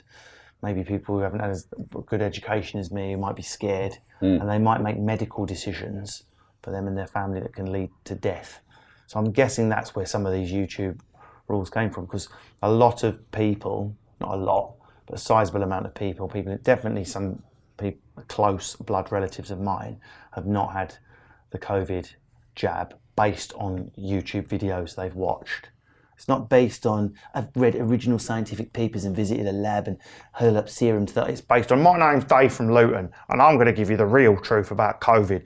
And they watch Dave from Luton's video and they believe it, which they're entitled to do, but then they're making medical decisions. And one of the most harrowing things I've read recently um, is a non-judgmental article. I can't remember which newspaper. Didn't laugh, didn't mock the biography of these people who died, how they came to that decision, how they first came into contact with this material, how they chose not to have the jab, how they died, and the family they've left behind. And it was a real wake-up call that this isn't COVID conspiracy. This isn't just a game like Brexit where we can have a row down the pub. This was life or death mm. if you were over 50 or overweight um, so that's when I think it's difficult, mm. but it's no, it's a more complicated version of shouting fire in a theatre when there's no fire. It's just, it always is freedom of speech, mm. a more complicated version of that. Mm. I'm not qualified to answer it, but I certainly would hate to think I made a video that led people to not wear their seatbelts because seatbelts are made by the state to strap you in, and actually seatbelts are more. I developed a character during lockdown called um, Terry Donovan, who, who got the real truth. And one of his theories was seatbelts, and that you're more likely to die if you wear a seatbelt, and the government covers up this information. And you know, it got the video got removed because some people were like, "I think there's something in this" and all that. And I, just, I literally made it up on the way to the toilet. what man baggage do you have?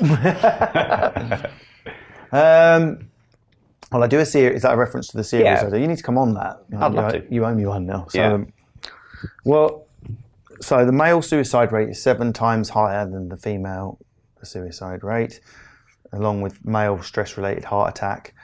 Um, male eating disorders are on the rise.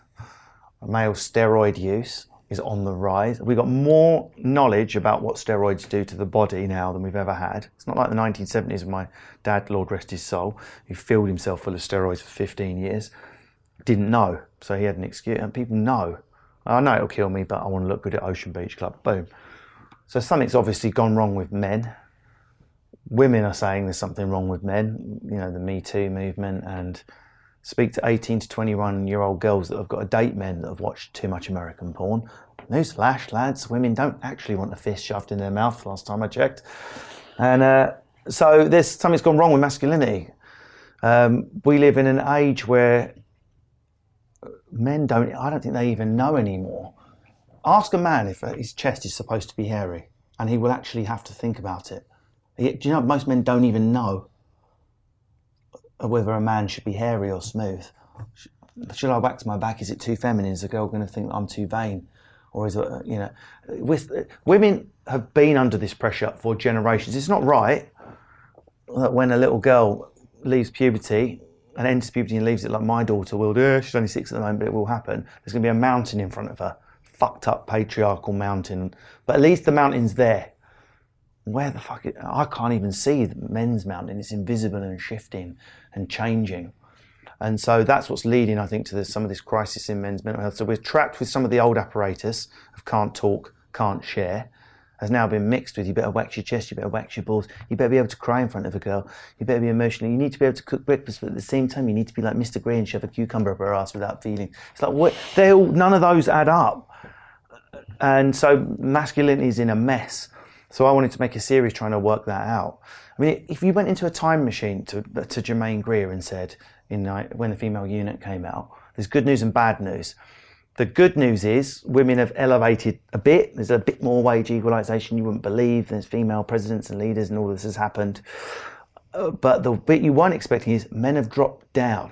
Men have looked down and gone, body dysmorphia, waxing, wanting to be the prettiest one in the room, anorexia, we'll have some of that. See you down there, just shaving my balls and I'll be down with you, ladies.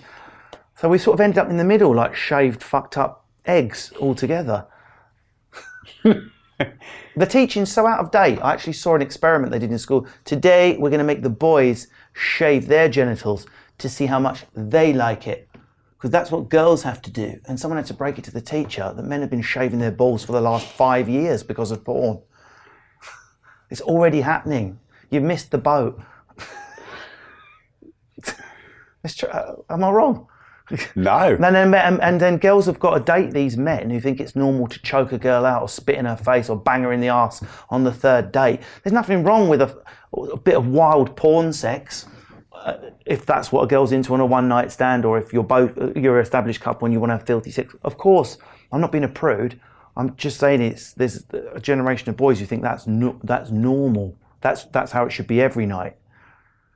You know, and that's we need better sex education for that, and we need better emotional literacy for men and more resources for men, certainly 35 to 50, because that's the high risk group, to be able to share and, and check in because we're told we live in a world where men have all the power and men are doing so well and all that, and yet we're killing ourselves seven times more than women. Mm. Wow. And that's what your show's all about, man baggage. Like the gap in the market there, the idea that didn't make sense was what if it, every episode's really funny? What if it's proper belly laugh funny? What if we look for the humour in it? Mm. And the insight there was what I call the boys' WhatsApp group. Just go onto the girls' WhatsApp group. I'm, I'm looking that way because there's, there's a female here, I think. If you go onto the boys versus the girls WhatsApp group, it tells you everything about men's mental health. Girls WhatsApp group, oh yeah, yeah, okay, it might be David Beckham with his dick out, whatever, or Ronaldo, and funny meme. But the moment one of them goes, yeah, funny meme, Ronaldo, look at David Beckham's dick. Have you seen Davide on Love Island? I'm feeling a bit depressed. My boyfriend's left me. Boom. What? You what, Nikki? You okay? Prosecco ambulance. Nikki's house. Group shut down. Nikki's house straight away. Boom.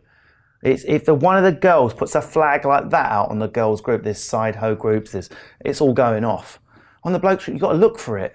Now, it's never addressed. It'll be, oh, you seen those tits? What about Arsenal? Fucking Arsenal cunts. I hate Tottenham. Seen those tits? What about Arsenal? I've got depression. What was that, Dave? Here's a goat being wanked off. Wait a minute, Dave just said he was depressed. Where's that gone back through the feed? And you've got to look for it. So what I noticed was in the boys' WhatsApp group, when one of my boys says, I've split up, I'm feeling down, the next thing that's often posted will be a funny video of someone falling over in China or a goat ejaculating. So that's obviously how men work. They go, oh, it could be worse. You could have your cock out in the pub, and everyone cheers. And so I worked out that that's not that's not necessarily a bad thing. That men use humour as a salve, as a way in, as mm. that Indiana Jones in. And so I said, well, let's do it on purpose. Let's acknowledge that men don't have the ability to light an aromatherapy candle and talk about their feelings in a circle. We just don't have that yet So let's use humour and see what's behind humour. So that's what we do. And we talk about suicide and fucking miscarriage. We go everywhere, but we're always laughing. Wow. that was my favourite part so far. yeah, well, and I had Lindsay on for the first time ever, and we did it for the jealousy episode, so that was high stakes. Yeah. so just shouting it out, it's called Manscaped. Man baggage. Man baggage. Man baggage. I did yeah, tour sorry, a show called Manscaped. I just pushed my sponsor Manscaped for, for free there. I did a, I did a show called Manscaping. It was one of my tour shows. Manscaping. Yeah. But yeah, it's called Man Baggage. Yeah. And uh, it's obviously a pun both on the baggage men carry and on scrotal sacks. and what about you, Russell? yeah. What um, where do you feel like you're maybe not self assured or confident, or what? What? What pain do you carry? Mm, that's a good one. Because it looks so bad if you can't think of an answer, doesn't it? You're like such a like serial killer or like Elon Musk's bicep or something. Are you just buying yourself some time here? I suppose um, just the uncertainty with the, the stand up, the constantly having to pedal in it's very, very exciting being trapped at the, oh, that big project's come up, let's do that stage. But part of me would like to be, have a, bit of a tummy and, and, be in a suit and have one thing going on and I'm on for every Friday night on ITV. At my age, really, I would prefer to be there, if I'm completely honest with you. But I'm trapped at 28 to 35 year old stage of my career. It's another big thing. Something else new is starting. I find it incredibly exciting and I love it. Is it healthy? Time will tell. So I suppose there's a bit of insecurity about how much longer can I be the ne- trapped at the next big thing stage. It's exhaust. Mm. It is exhausting. Like when I crash, I really crash energy wise. Mm. So far as pain and anything like that, I mean, I, poor, I if I can give Hoffman, they're going to have to give me some shares. But I did the Hoffman process in this country, and it, honestly, anything I had like that going on was is fixed and has, has stayed fixed. If you don't know the Hoffman, have you heard of the Hoffman process? Right. It's eight day residential. Check your phone in at the door. No books, no phones, no outside world, no nothing. The problem with regular therapy, I, I always say I haven't had therapy. I suppose it is a sort of course type. I call it more like a course. Is second you step out from your counsellor, you're back on your phone. It's fucking faded in a second. Whereas this is a hard reset. This is a control alt delete of the emotions. I'm afraid you sign an NDA at the end, so I can't tell you any of the things that happen. It's purely because the surprise assault of some of the things that happen is part of the the process, and it would spoil it for other people who might benefit. But at least once a month, I receive very often tear stained, handwritten letter from people on their eighth day. On the eighth day, you're allowed to write a letter to anyone to say anything you want who's who made you come to the Hoffman course. So I write mine to Goldie, the DJ, who I'd read in a magazine. And I get one of those a month.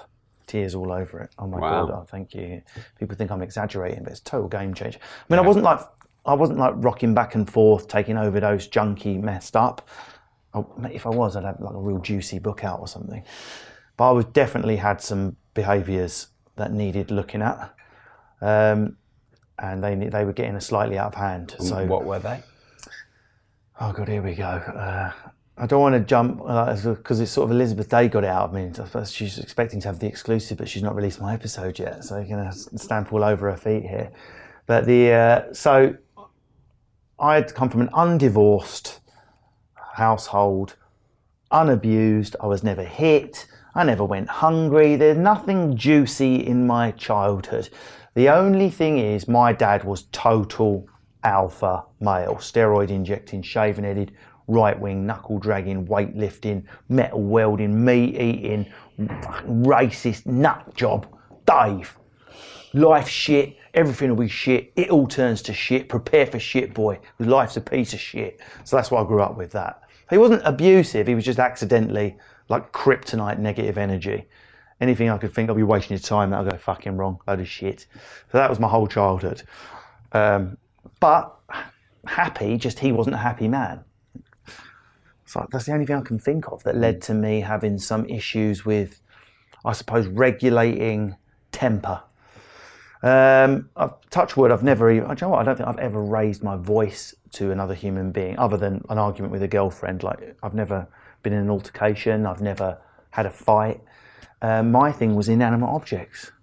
I just could, I could not get on with car keys, laptops, TVs, and it got worse uh, and worse and worse and, and expensive couldn't get on, as in you couldn't work them or you'd smash no, them. No, if it went wrong, run out of battery, out the window you go, cunt, onto the street, stamp on it, burn, burn, a laptop, and uh, and then uh, so that was quite bad. And then also, if I was having an argument with a girl, so the only people I would ever have an argument with, not my parents, just a girl girlfriend. So the arguments would get out of hand, uh, and she would shout at me, and because I've got a thing where maybe from my dad where I can't shout at another human being, can't bear confrontation like that. It's weird. I've ended up doing stand up, but real confrontation, I would maybe punch a wall or something.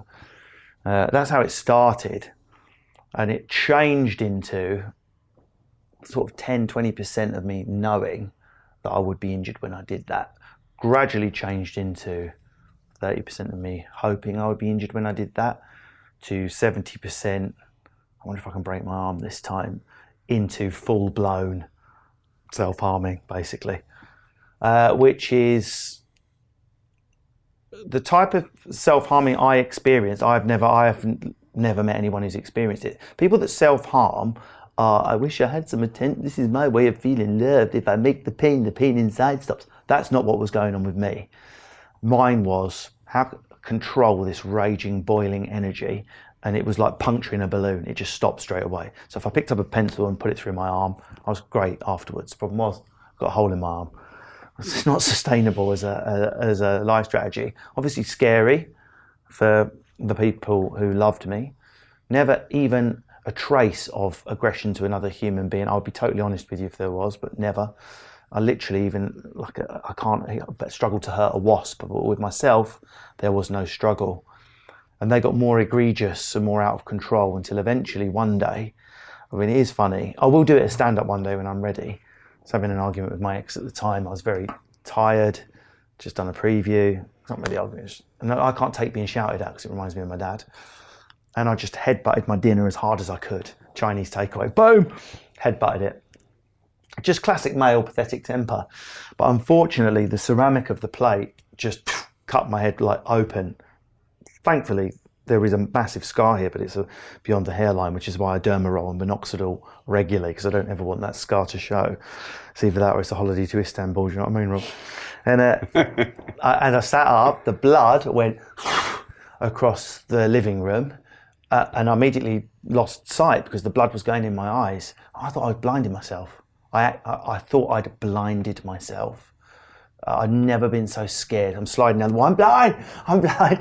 Then I realised it was just blood. I cleared the blood, and then I was picking bits of fucking skull. I thought it was bits of skull out of my head, and it was it was turned out to be special fried rice.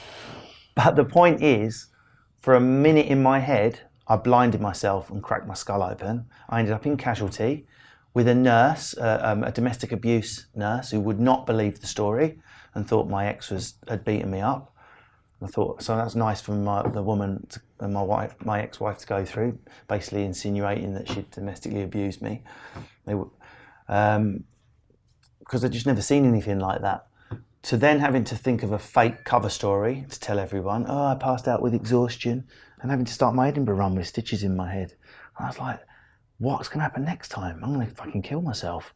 And everyone's going to think I've done it in like a depressed, self harmy way, but it's a mechanical issue of self regulation. So the te- temperature dries up. So I thought I've got to get this fixed. Googled, and it came up when you really are ready to change. And I saw this quote from Goldie, I'm like a drum and bass graduate. I'm like, mm. I'm going to do that. And I did it that September. August, it was July the incident happened, and in September I enrolled.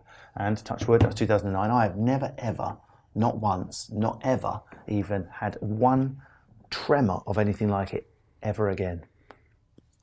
Proper like Lourdes water overnight cure.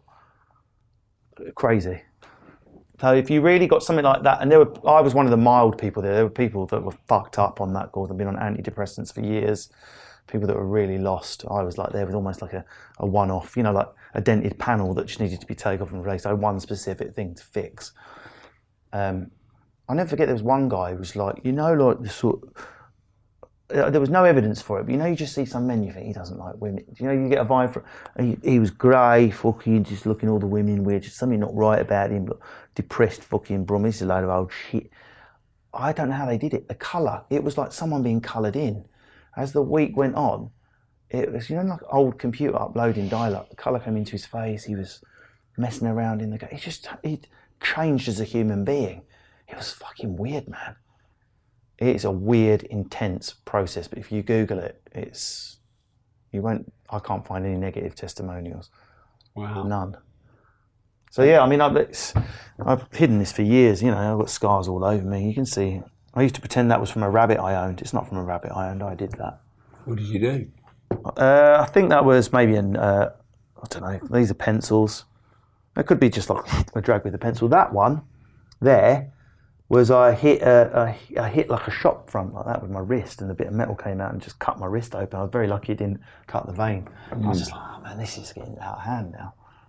But it's so weird, and it's very like men being treated for that is quite rare, and anyone being treated for um, self harming issues like that beyond 25 is extremely rare. And for it to ramp up as I was getting older, I just I've, I've never met anyone I've never met a, another person that's had that. Um, I'm glad I got it fixed though. Mm. I, I, that, that's why I've had children late. I was determined not to have children until I had that licked. And now it's licked now. I mean, I still have the normal bell end male behaviour, like slamming the door if I can't find my car key. You know. But that's within the normal realms of twat. you know, ah, fucking God. Like, uh, yeah, I'll have a shout. But no, like, weird stuff, no scary stuff. Yeah. It's gone. Wow. Thanks for sharing that. Uh, well, sorry, Elizabeth, if this has gone out before. I think we, we may have a little bit of a queue. If you want us to leave it until after, I don't mind. So I don't know. No, I don't. I mean, it's, it's you know, I didn't promise it's an exclusive. It just came out. Yeah. Because it sounds. You don't want to sound like mental, do you? and people are going to hear that and think I was totally mental, but it wasn't. It was no. It was just normal working class. Oh, Lee punches a wall when he loses his temper. And mine was just out of control. Mm. It was. It's very common with working class boys that have not learnt regulation because right. their dads didn't. My dad would kick a bin, or he would say there was no cap on yeah. where his moods would go. So I wasn't taught restraint, and posher households tend to teach that. Mm. So when, and this is why you see that's in fatherless households these sort of problems with young lads because you have to practice self-regulation. You have to mm. learn it. Mm. I want to make sure you get a break before you go on yeah. tonight. So should we um, do a quick fire round? Mm-hmm. Yeah, I mean you can answer. Am I capable of a quick fire? what really pisses you off? Unkindness and selfishness. I can't. I can't bear it. Uh, even on like a not like on a wanky like Caroline Lucas Green Party level. Obviously, I don't like that. But just just people that take the piss and liberties and think you're gonna and take advantage of your good nature. I am a helpful person. Lazy ass fuckers that just selfishly take advantage of that and want to be carried. It does wind me up. Who's the most underrated comedian, do you think? Alive or dead? Underrated how? Fame wise or critically? Critically, as in who you think's brilliant, but maybe didn't get the um, notoriety or respect for that? Well, I've got one answer for each. Daniel Kitson does not have the world class recognition he should. Probably the best stand up on the planet. Have you heard of his name? No. Exactly. Uh, so he's just, and he and what's what I love about that is he will vomit with disgust that I'm recommending because I probably represent everything he loathes. But he's just amazing. Yeah. Like won't doesn't advertise his gigs, won't play Fridays and Saturdays in case he's drunk. But just the pure best stand up on earth. Yeah. Won the Perrier without even trying. Who doesn't get the critical recognition they deserve? Who, who is it? All of the best comedians you can think of, and the ridiculous snobbery that surrounds Peter Kay or Michael McIntyre. So I reckon Michael McIntyre is probably the best in the in the country so far as being fun. I mean, this is a bit. It's making people laugh for God's sake. You know, st- take your head out of your fucking snobby ass. Was it funny or not? You're just jealous that, that Michael is funnier than you. I look at his routines and I feel envy that he's come up with one of those, but then I go away and try and write something funny too. I don't go, oh you know, he didn't he didn't leave a postmodern gap at the end, therefore it's not. Who who are you to tell me there should be a postmodern gap at the end of a sentence? Get fucked, you know. So I can't bear the snobbery around people who dare to be really funny. I mean, what kind of madness is that? Mm. So the people who are very successful don't get the critical recognition they deserve in my business, whereas musicians can have both and do all of the time. Mm. But for stand-ups, it's a lot harder. Mm. I mean, you can probably think of some. Uh, Dave Chappelle, I suppose. They get the critical and commercial success, but it's mm. so rare. What about the most overrated comedian, in your opinion? uh, but can they be overrated? Mm. This is question. this is what I say to people. Me and you could both read now the novel I'm reading, The Memory Police by a Japanese novelist who's just won the International Booker, and you could put it down and go, "That was a boring load of shit," and I could go, "Wasn't it amazing?" how do we judge who's right out of me and you? Yeah. Can we objectively judge who's right? No, we can't. Mm. You can get literary experts. You can go, well, fuck literary expert. Me and you go into a room now of a thousand people and try to be the funniest. Is it a, a subjective decision, or can I put a decibelometer in the corner and measure in an animal way? How many other art forms elicit a noise that can be measured? How many? None. Drama doesn't.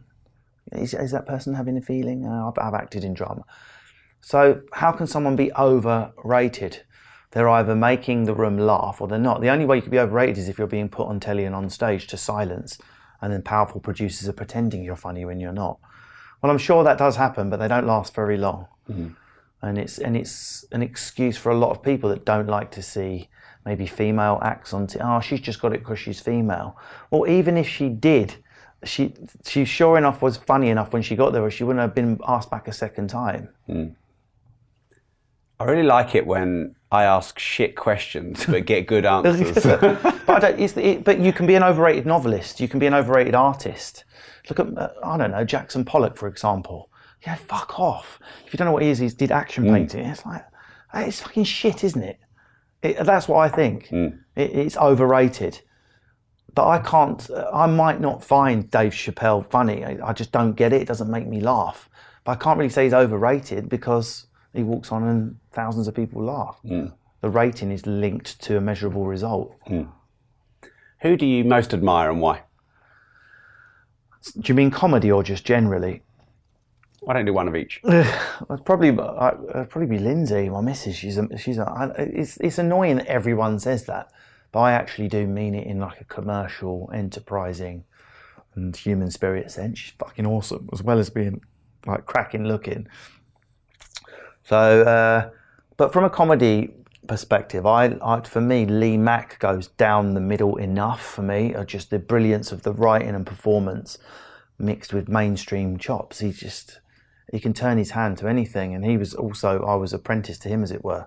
I was his support act he was like my, you know, my mastermind. He taught me my shit, and I just really, I just admire the way his his brain works. But you know, you got to remember, I don't come from comedy, so all my idols are writers, and I'm very, I'm a bookworm. I read, read, read, read, read, and at the moment, there's a novelist. She's called Kit Kit Deval. Kit de Waal.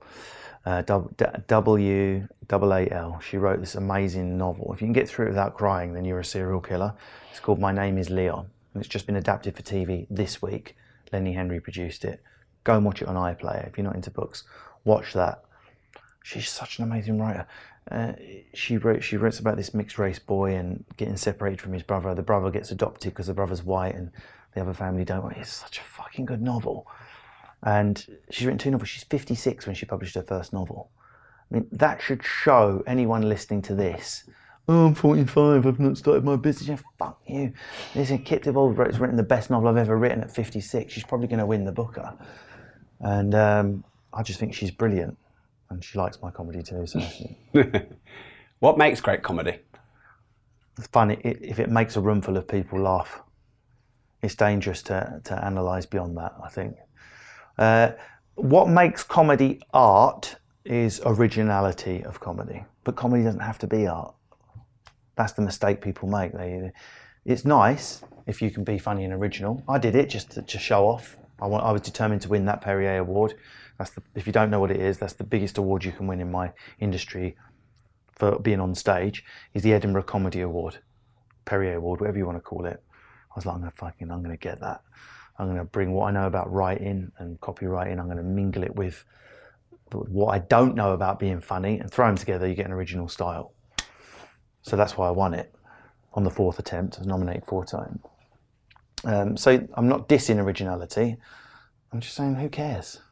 Who cares if someone does a really funny routine about budget airlines? Uh, you know what it's like being on EasyJet, and a thousand people are howling, laughing, and crying. I can't bear the snobbery. Oh, not another budget airline routine. Who says we have to be original? get down off your pedestal and make that audience laugh. They work their tits off. They're nurses, teachers, solicitors, bin men, supermarket workers. They're having a drink. As long as they laugh until they actually, like the women are starting to piss themselves and they have to go out and the men have got gut ache, who are you to judge how that laughter's been made? So that, that you know, mm. funny. Is it funny? Some things you can't explain. Like a Tim Vine. He comes on with like a purple have you seen Tim Vine? It's the mm. one like comes on wearing a purple wig. This is how he opens. He comes on wearing a purple afro wig and a stick. Uh, and he goes, I probably shouldn't have eaten the candy floss on the roller coaster, should I? And it's just so stupid. It's the type of joke my six year old daughter would make. It's so funny. Mm. And yet, Stewart Lee will take you on a journey somewhere you can't imagine down a rabbit hole of intellectual backflips and you'll cry with laughter. The two are equal because they are funny. Mm. What's the best advice you ever remember receiving? Hmm. Probably my nan. I had a big row with my dad when I was 19, again about racism, and I went and lived with my nan, who she was sort of couldn't be a parent for my mum and her brothers and sisters, so because she's now alcoholic mess. But to us, all the grandchildren, she's this wild, funny character, and I ended up living with her in a housing association. That's probably the the smallest my world's ever been. Single room, didn't even have a wardrobe. I had nothing. No A levels. Fuck my A levels. I was sort of back to ground zero. And my nan, I just split up with this girl and I was crying my eyes out. I was fucking old, about 20 years old, 20 year old fully grown man, sobbing. And she gave me a bit of advice and I, I use it every time I feel down. And she said, laugh and the world laughs with you. Cry and you're a cunt. Did she really say that? That's what my nan said to me. That is wisdom of the ages, that is, isn't it? And I know it seems like I'm not I'm not talking about medical depression here. I'm mm. talking about sometimes you just need to have a bit of a word with yourself and mm. think about Ukraine and think, you know what, yeah, my hotel room wasn't ready for a 1 p.m. early check-in, but at least I'm not living in Mariupol. Mm. What's the biggest risk you've ever taken? Probably putting my stand-up online for free with the shit iPhone and trying to start something new it could have it could have really sort of ended what I was doing. If I'd have gone too big with it too early, I think I think that was more risky than I realised at the time. I think. Do you have a 15 second mental health or strength tip, maybe especially for men? It's just it's such a cliche, but a problem shared, and men men are so bad at it. I promise you, no matter what it is, if you get a, a close friend you trust and share it, there is the difference between life and death. That's for the person suffering. For the other people in the group, the difference between men and women is if I've got my female friend or Lindsay or you was checking with your female friend, and you're like, Becky, you're okay? You look down.